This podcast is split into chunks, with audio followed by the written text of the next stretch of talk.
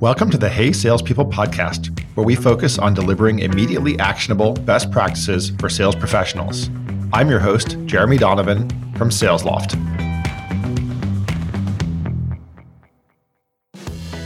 Hey, salespeople. Today it is our great pleasure to welcome Sarah Woodbury to the show. Welcome, Sarah. Thank you. Thank you for having me. And I say we because I have my trusty co host, Jenna Sachs, on. Hey, Jenna. Hey, salespeople. Hey, Jeremy. Hey, Sarah. Sarah is the director of sales at Predictive Index, and I'm sure you guys run across them. They do. I, know, I think you guys do a lot of LinkedIn advertising too. I think I've seen that, or they, or I'm, I'm retargeted anyway because I often go to your site to to learn about cool stuff around hiring. Predictive Index is a talent optimization company that helps companies make better data driven decisions about their people, whether that's pre employment or existing folks to put them in the right roles. The topic that we're going to talk about today is all around building bench strength as we go into the new year. A lot of people are, are hiring right now, and we thought who better to talk to than somebody who's in the business of assessing candidates who's also ramping their team. So, Sarah, before we get into that main topic, and, and also would love to learn a little bit about you and your career through sales, moving up from uh, a SDR all the way up to leading leading great teams. Just curious what hobbies you might have picked up during COVID. Well, I don't know if uh, my hobbies are, are, super unique. I think there's a lot of folks out there that are in the same boat as me, but I did um, decide to start a family and have my first child during COVID. Oh, congratulations! Yeah, I'm I'm at the the end of it. Sounds horrible, but you know my kids are 18 and 21, so I was ushering them out of the house during COVID, so completely different situation. Yeah, I was more so locked in. I, I know that whenever anyone has a new baby, it's like that is your self actualization. Before children, how did you keep yourself as fresh on, you know, all things sales, you know, books, podcasts, stuff like that? I would definitely say a lot of books uh, recommended through sales trainers, sales leadership. Um, I'm also just somebody that's a fan of talking things out. So if I found somebody that I really liked their sales technique or I saw that they had a lot of success in their career, just grabbing some time to talk with them, I think you can learn a lot through other people's experiences you know let's transition and, and I, I asked you and uh, jen and i asked you before we before we press record here like besides closing out the quarter uh, in the end of the year, what what's top of mind for you? And you mentioned, you know, building out the bench strength on your team. Can you comment a little bit on on what you're thinking about as you as you look to expand your capacity? Yeah, so we uh, need to grow our team. We know that we have some lofty goals to hit in the next year, and I think a lot of companies kind of think about the growth rate that they need to achieve. Typically, uh, is adding on more people, adding on more leads, adding on more efficiency. A big part that we're focused on is the people part. We take the stance at PI to hire entry level folks exclusively and promote from within. We will not hire at the closing level because we have our own sales methodology, our own process that we follow. And we find that it's easier to cultivate that from within and really help people build upon that experience.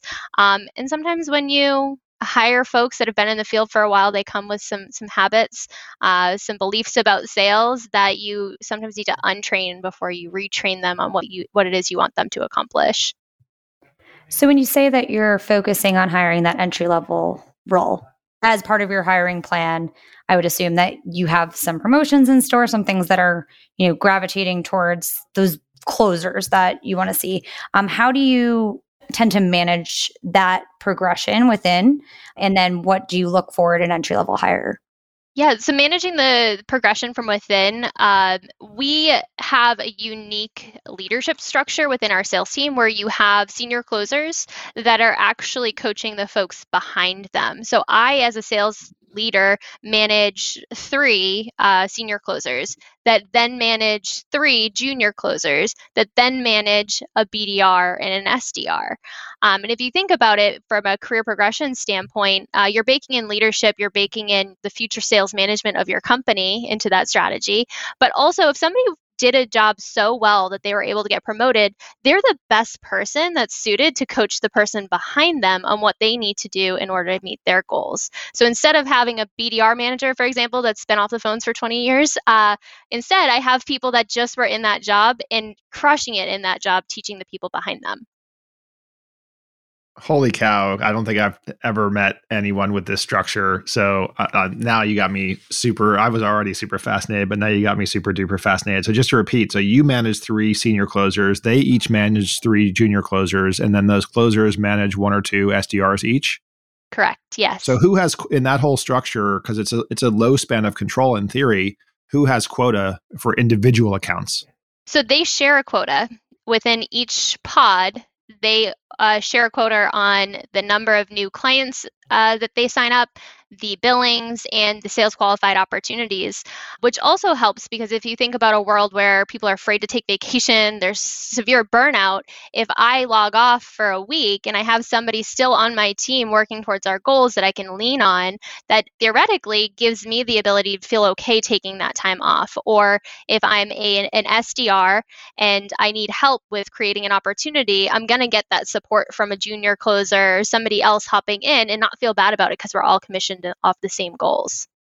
Yeah, I'm really intrigued by the structure. I'm trying to think of where to even start. So, so, are you saying that in that case, the SDR is is or BDR is comped on revenue as well? So it's just the full pod. So uh, the BDR and SDR are comped on their sales qualified opportunities and new clients acquired, so units. So uh, that is driving the behavior that we want to see that you're not just creating ops, you're also creating ops that turn into deals. And then the senior closers are, are focused on billings and units. Uh, so making sure that those opportunities become something at the end of the day. A unit is a is a, a net new logo equals one unit. Is that what a unit is? Yep, a new land deal. Okay, so for each land deal, there's actually uh, some some dollars thrown at them that they have a quota for volume of landed deals. Correct. Yep. Love that you are following promoting from within. What have you seen to be effective and ineffective profiles for new SDR hires? So we look for, and we drink our own champagne, so we have a little bit of a cheat sheet, but we look for people that are proactive, competitive, driven to get things done and folks that respond positively to time pressures. Uh, so those folks are comfortable uh, being more assertive. So you think about sellers traditionally, people, you know, would come up to you and they say, "Oh, you talk really well. You can be friends with anybody. You can walk into a room and, you know, immediately make friends. You must be good at sales." We don't go that route because sales is more so about listening than talking and asking intelligent questions and being comfortable with a little bit of friction, saying no to things, asking for things. And what we found is the folks that tend to be those people people actually have a harder time pushing back on things and saying no because they value being liked over doing what is needed in order to get a job done or a sales closed, for example. So, how do you discern between those profiles of the people people versus people are, who are more assertive and able to say no? So you can ask through behavioral based interview interview questions. So one question um, I always like to ask is, tell me about a time where somebody gave you a piece of advice that you disagreed with. Or tell me about a time where you needed to compete with somebody that you liked or respected in order to win something that you value highly. Uh, and so, what I'm trying to vet out is are they comfortable being competitive or pushing back on things or saying no to things at potentially the, the hindrance of a, a relationship, a personal relationship? And then, of course, you ask the follow up questions of what was the ripple effect of that to make sure that it isn't a toxic relationship, but you want to know that they're comfortable with that friction. I recently had dinner with a sales leader who had another great interview question. I'm just trying to think about how this fits in there too. And and the question was if if you were to get your current boss's job, what would you keep the same and what would you change? And the reason he asked that question was he was trying to assess the degree of positivity that he really wanted to hire positive people. And he found that positive people will tend to always start with the thing that they would keep and then follow on with what they would change and vice versa. And I haven't tested it on many people, but I did test on the most positive employee uh, or one of the most positive employees I know at SalesLoft. Her name is actually Sunshine. Uh, that is her given her given name. Her parents were were hippies, and she indeed led with what she would keep immediately. And you know, I, I come from a sales well strategy role, strategy world in general, and like I don't know if it makes me a negative person or not, but I always start with what to change. Do you think that that's a? I mean, do you think that would that would help you identify you know positivity in mm-hmm. people, assuming that that's an important trait for salespeople? That's a really interesting question. I've never heard it framed as positivity. I, I, think sometimes when you think about positivity, you might also get somebody that is kind of sugarcoating things, that isn't comfortable being firm or direct. And one of the traits that we look for, and it, some of it is a little bit cheating, I, w- I would say, PI, we have you take a behavioral assessment so I can actually see who you are and how you're naturally wired. And the questions just kind of help confirm that for us. But we look for somebody that is more direct, a little bit more matter of fact. Um, and those traits tend to be comfortable asking questions, not valuing having the microphone, not valuing candy coating or sugar coating something. Um, and so they they can be more effective closers if they're more focused on getting the question answered and being those problem solvers. One of our profiles that we exclusively kind of hire for in sales is called a captain profile, and they are natural problem solvers. And so if you did ask a captain that same question, they would start with, Well, I'm going to tell you what my boss can do better because I've been thinking about it for a while and I have some ideas and I would like to see them implemented. Uh, so I would probably, without knowing, disqualify a bunch of people that I actually would want to hire. Yeah, I feel like that question, that interview question, Jeremy, and I know you've only tested on Sunshine, who I have met once or twice and can attest, yes, very, very positive person. Um, but I, I, think it almost is the opposite of what you're you're saying when you're look, not looking for the people pleaser, right? You're looking for someone who's being assertive, and it, it almost comes across as that could be a compliment sandwich kind of mentality where you're again you're sugarcoating it. You're hiding the things in between because of maybe a fear. So yes there is positivity. I think there's a lot to be gathered from how they're responding to that question like how the positive aspects of it are being conveyed if that makes sense it does like the degree to which to the degree to which they're unhappy with their boss in the current situation right is and because that's how they're going to be when they when they join your company as well i think it's you want to ask these questions where it's hard for people to hide in, in terms of the hard to hide, right? Like on the behavioral assessments that you guys do, I mean, I've done a number of behavioral assessments and I do find that they're remarkably consistent.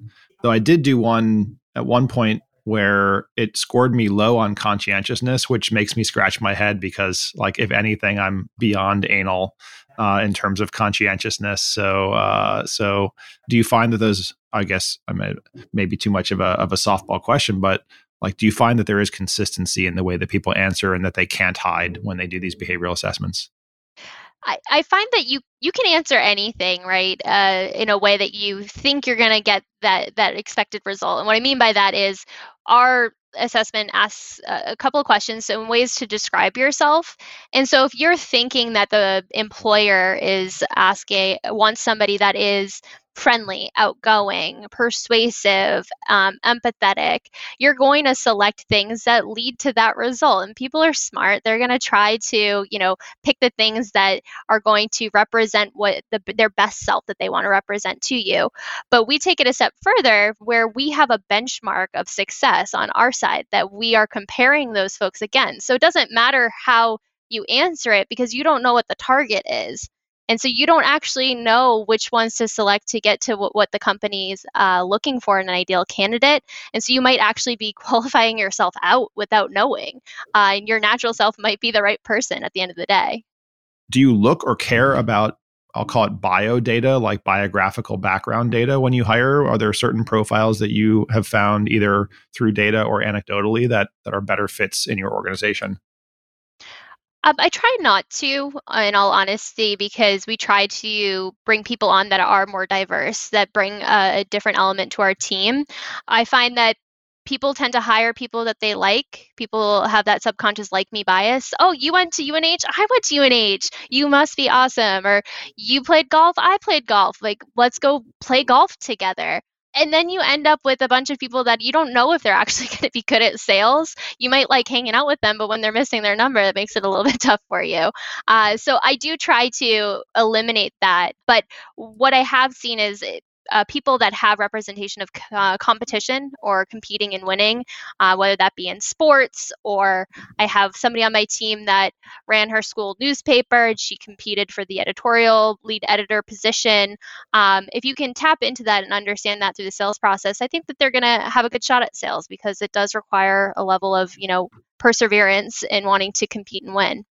Well, one of the profiles that we found was that a golden profile were people who worked for two years as recruiters at an agency. Is that one you found, or are there other golden profiles that you found? I haven't specifically looked for that one, but I do have two people on my team that are rock stars and they did have experience with recruiting. So I wouldn't be too surprised. I think it's a grind uh, and sales is a grind. So I wouldn't be surprised by that. Also, just getting back to the this promote from within, I, I know one concern companies have, especially when they're in hyper growth mode, is that they simply can't source enough talent from internal promotions to to fill the need of the organization. How are you dealing with that? I think that we are specifically designed for that to not be an issue. If you think about it, we're hiring a bunch of folks maybe right out of college or fresh career change. So there are many people out there with little to no sales experience. So we can continue to bring people in and have that pipeline filled.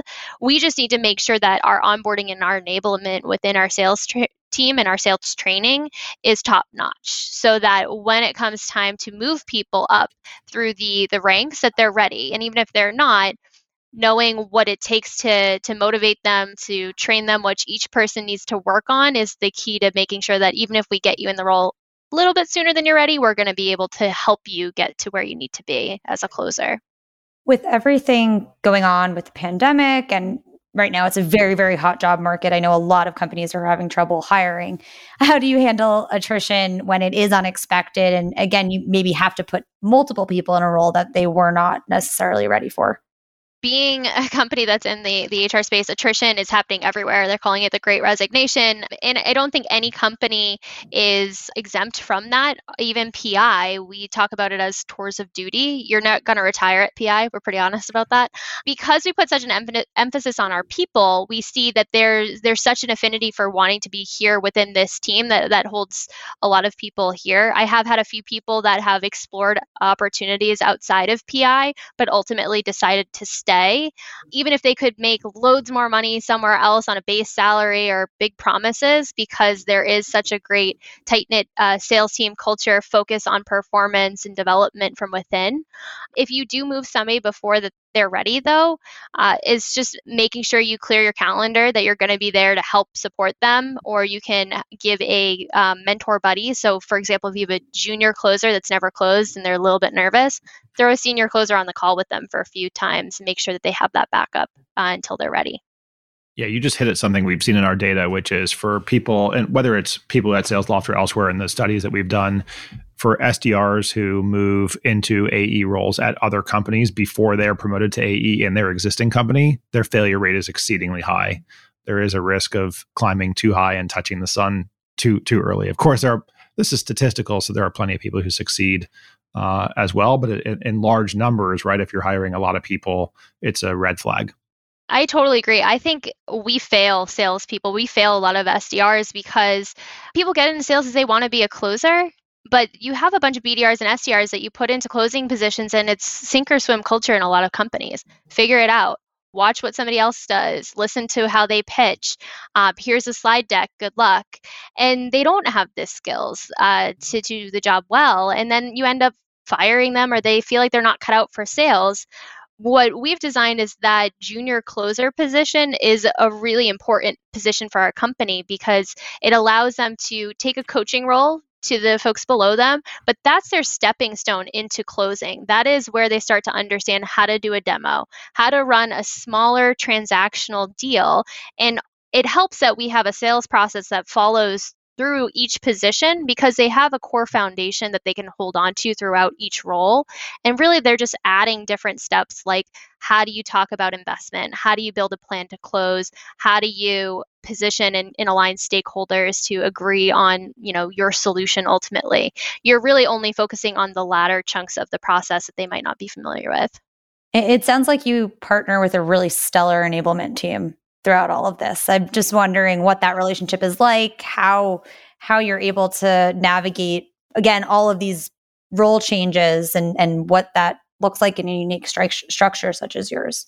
You're asking the same. I'm interrupting because you're asking the same question I was going to ask. And I'm going to add a little color also, which is one of the concerns around having SDR, uh, sorry, having junior AEs manage SDRs is that you have relatively early career professionals managing other early career professionals and you don't share best practices across so i, I am curious as jenna is, is also asking is it the enablement function that provides that that glue it might surprise you. I just created our first sales enablement position starting in january. Um, we didn't have a sales enablement function. I think it will be it will unlock um, a lot of really great benefits for us. But if you think about the structure if i'm meeting with a senior closer weekly and i'm saying talk to me about your junior closer. What are you working on with them? I can help distribute our our leadership. It's i believe it is what is that peter Jocko book i'll have to look it up it is uh, based on distributed command and leadership and so me as a sales leader I cannot physically meet with every single person and lead every single person. I need strong leaders below me to help carry the message forward, and we need to create those levels of leadership in our team. And so, if I'm coaching my senior leader on how to coach my junior leader on how to coach the BDR, we're going to get a better result. There's not a bottleneck at me needing to meet with everybody. You're creating that understanding, that coaching, that leadership at each level. And then we also make sure there's tight alignment within each role. So weekly or bi-weekly, we'll get all the senior closers together, we'll get all the junior closers together. And that is what what are you trying, what's working, what's not working to make sure that across each pod they are sharing best practices and we are understanding trends between each each group. Well, you offered so so much when you were framing your your interesting structure at the beginning. The other thing that you mentioned, I, I could not let you escape without going into more detail on was that you have a relatively special process and set of methodologies inside the company which leads you to want to follow this structure. C- can you comment a little bit on on some of those processes and why an external hire would not be as suited to success in the environment as a senior sales professional yeah, we, I mean, it's no secret. We follow um, sales methodologies similar to Sandler training system. So, as a core strategy that is embedded in our culture. And the reason being is we find that uh, people need to be great at asking questions and listening um, and understanding the client pain. If you think about it, PI, we sell into an audience where they're HR, people ops, business leaders that see a lot of turnover turnover sometimes we're talking with folks and that turnover costs $4 million a year and you're like, wow, that's a big problem that you have. Here's a $40,000 software subscription. And you would think, that's got to be a no brainer. You got a $4 million problem. I'm giving you a $40,000 software subscription. If that was the case, you know, we wouldn't need a sales team. Everyone would just be signing up for PI.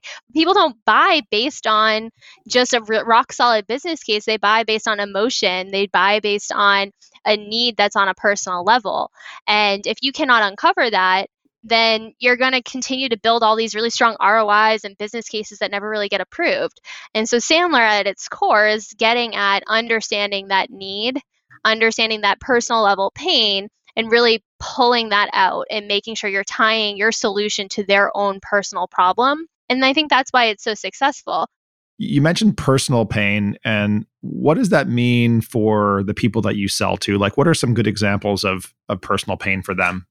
So there's a difference between a high level pain, right? We see turnover in our organization, or what we use as a pain probe is sometimes people are really great interviewers or they really sell themselves in an interview and they show up day one as somebody totally different and then they end up not working out and you're back to the drawing board you know i don't imagine that's something that you see and everyone's like yeah of course of course i've seen that but when you go through the process of really uncovering it a personal pain is i as a recruiter every single day am asked to send candidates to a hiring manager. They have no idea what they're looking for. They just told me to go out and get another sunshine. And I don't know what that means. I don't know how to identify this. I send them a bunch of candidates. They tell me they don't like them, and they just go out and hire their buddy from the golf course who doesn't work out in three months. And I don't know what else to do at this point, and I'm stuck holding the bag trying to find more candidates for them. So that would be personal pain on a day-to-day basis of somebody that we talk to well, yeah, I think we're we've covered a ton of ground. I, I, just also wanted to, you know, ask you to reflect on maybe people who were influential in your own development as a sales leader, because the reason we found you was we reached out on LinkedIn and asked people to to cite people who uh, had been instrumental in in their career. So I'm I'm curious for you, uh, who's someone that was instrumental in your career, and and what did you learn from them? This is going to sound a little cheesy, but my current sales leader, but I mean that in the best way because I, uh, he was a sales leader that came to my organization when I was just a, a BDR at a former company. And it was really difficult. It was my first job out of college. I didn't really know a lot about the world, but of course I knew, thought I knew a lot about the world. And uh, we had a new CEO. He brought in a whole new leadership team. There was people I was really fond of, and I said, you know what, this isn't for me. I, I don't want to be here anymore. And I sort of burned a bridge on the way out. And he was the sales leader at the time. And I went and I had a few jobs after that, and I had experience with a bunch of different sales leaders, and I realized not a lot of people know what they're doing and it was uh, eye opening that there were so many sales leaders out there that didn't know how to lead people, that didn't know how to help cultivate sales skills and more junior reps. And I reflected back on that and I realized, hey, Jim did a lot of things right at that company. And I had to reach out and I had to swallow my pride and I gave him kudos. I said, Hey, hindsight's 2020, but I learned a lot from you and I realized a lot since us working together. Um, and I just wanted to give you the, that kudos. And that led to us working together now here at PI, which is an amazing opportunity.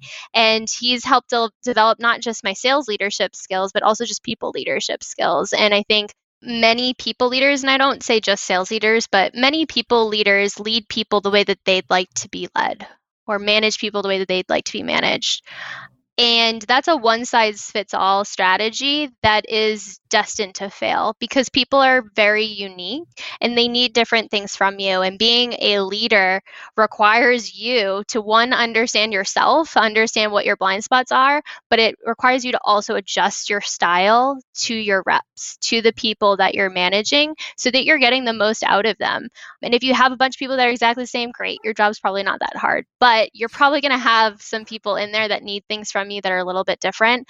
And your job as a leader is to tap into that and help build them up versus tear them down through leading them ineffectively. When you're coaching or coaching others to coach in, in your structure that you have today, what advice would you give to somebody who is a first time people manager on how to do exactly what you just said? Well, it's easy with PI because we have the cheat sheet. But if you didn't have a cheat sheet um, on how your folks want to be managed, the best way is to ask right to check in often. We had a one-on-one today you know how did how did you feel like that went? What's one thing that as your manager i could be doing differently or i could be doing better? And being vulnerable to get that feedback and also your people need to know that you accept that feedback and see you taking it really well which is step one will allow you to understand where you're falling short. So hey i had a conversation with somebody on my team and he said we left that meeting and I didn't feel motivated. I felt extremely demotivated by the way that you presented that message. I would have much rather you said X, Y, Z. And that to me as a leader is only going to make me better. Um, and then it's going to make our relationship better. But you have to kind of open up that opportunity. Well, now we really are out of time. It was absolutely brilliant having you. Sarah, since you are obviously, we talked about scaling up your team. If people want to get in touch with you for the opportunity to work in, in your incredibly strong culture, I think, to develop people into into future sales leaders, how how should they get in touch with you? I'm always open to a LinkedIn connect request. Um, if if you have a really strong message, hey, heard you on the podcast, wanted to connect on sales leadership or sales opportunities, feel free to send me a message. Or like everybody, first initial, last name at company domain here, predictiveindex.com. They can always reach out to me there.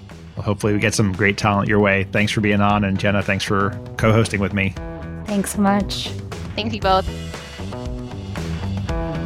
Hey Salespeople is a production made in partnership with Frequency Media. I'm your host, Jeremy Donovan.